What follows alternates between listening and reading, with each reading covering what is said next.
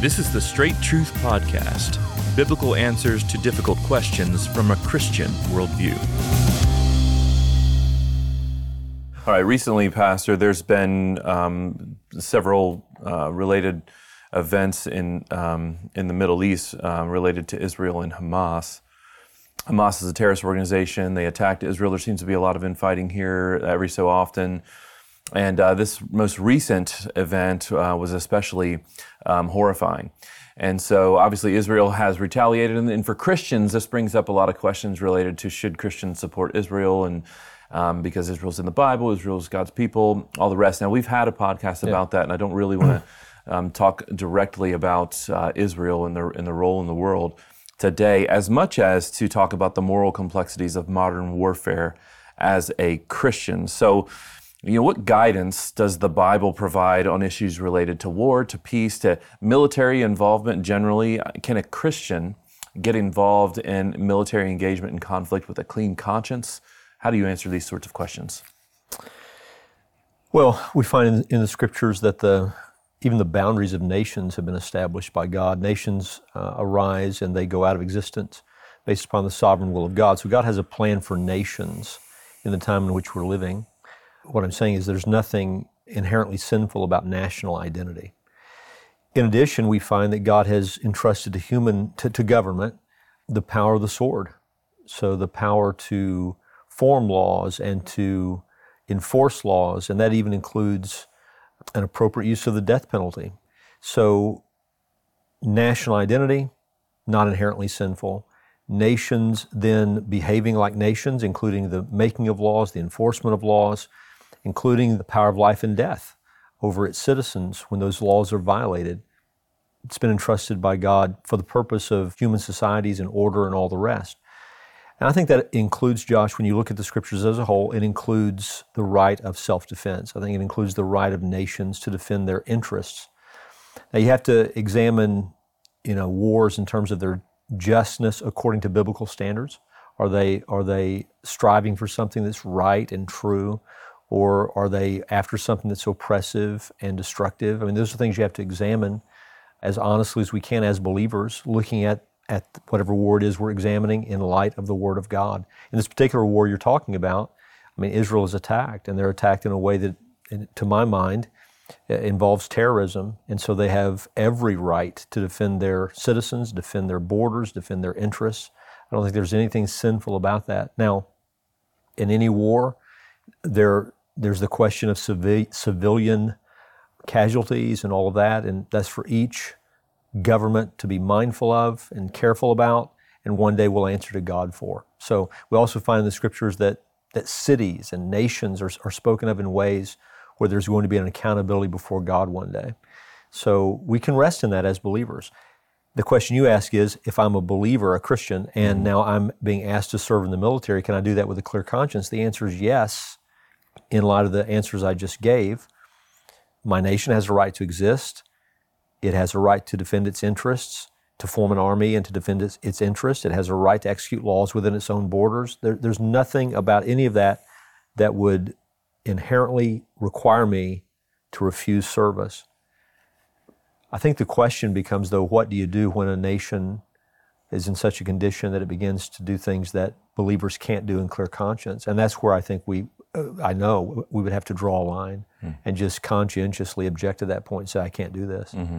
Mm-hmm. What about, um, it seems to be the overarching emphasis in the New Testament is for advocating for peace and reconciliation. So, how does one, a Christian, say, well, this is, this is what Jesus has told us to be?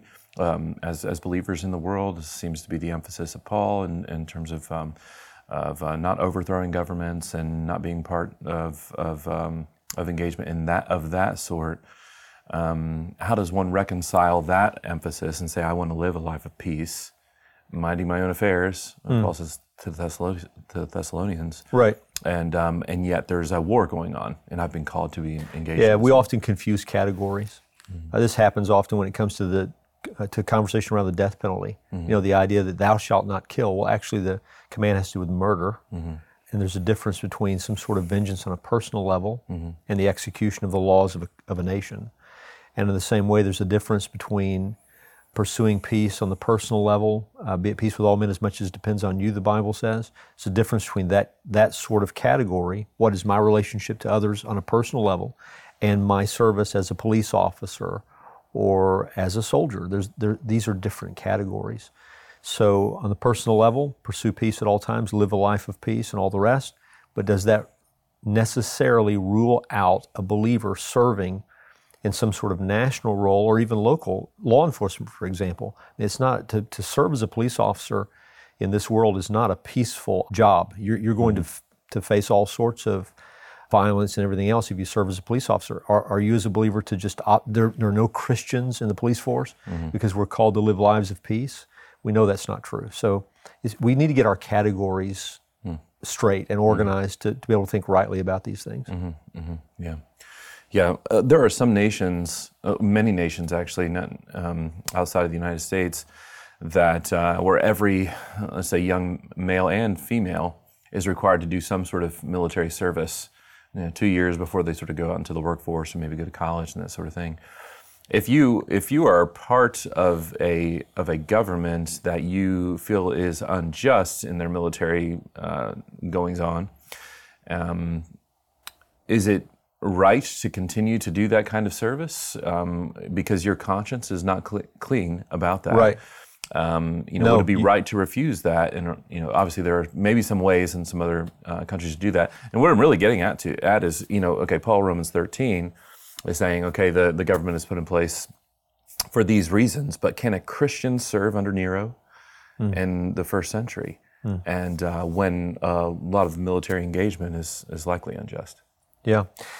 You have to you have to weigh all of that. Even what you just mentioned about the requirement for military service on the part of females. Mm-hmm. I would encourage my daughter, I have one, but I have three daughters in law. I, I mean, I would, and, and granddaughters, I would, I would discourage them from serving in any of those roles mm-hmm. if it was ever required in this country. Mm-hmm. I think that's a place for conscientious uh, objection.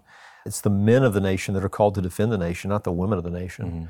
Mm-hmm. But th- that's, as you know, that's a much larger discussion yeah, about how we see the roles of men and women in uh-huh. society and in the home and all the rest.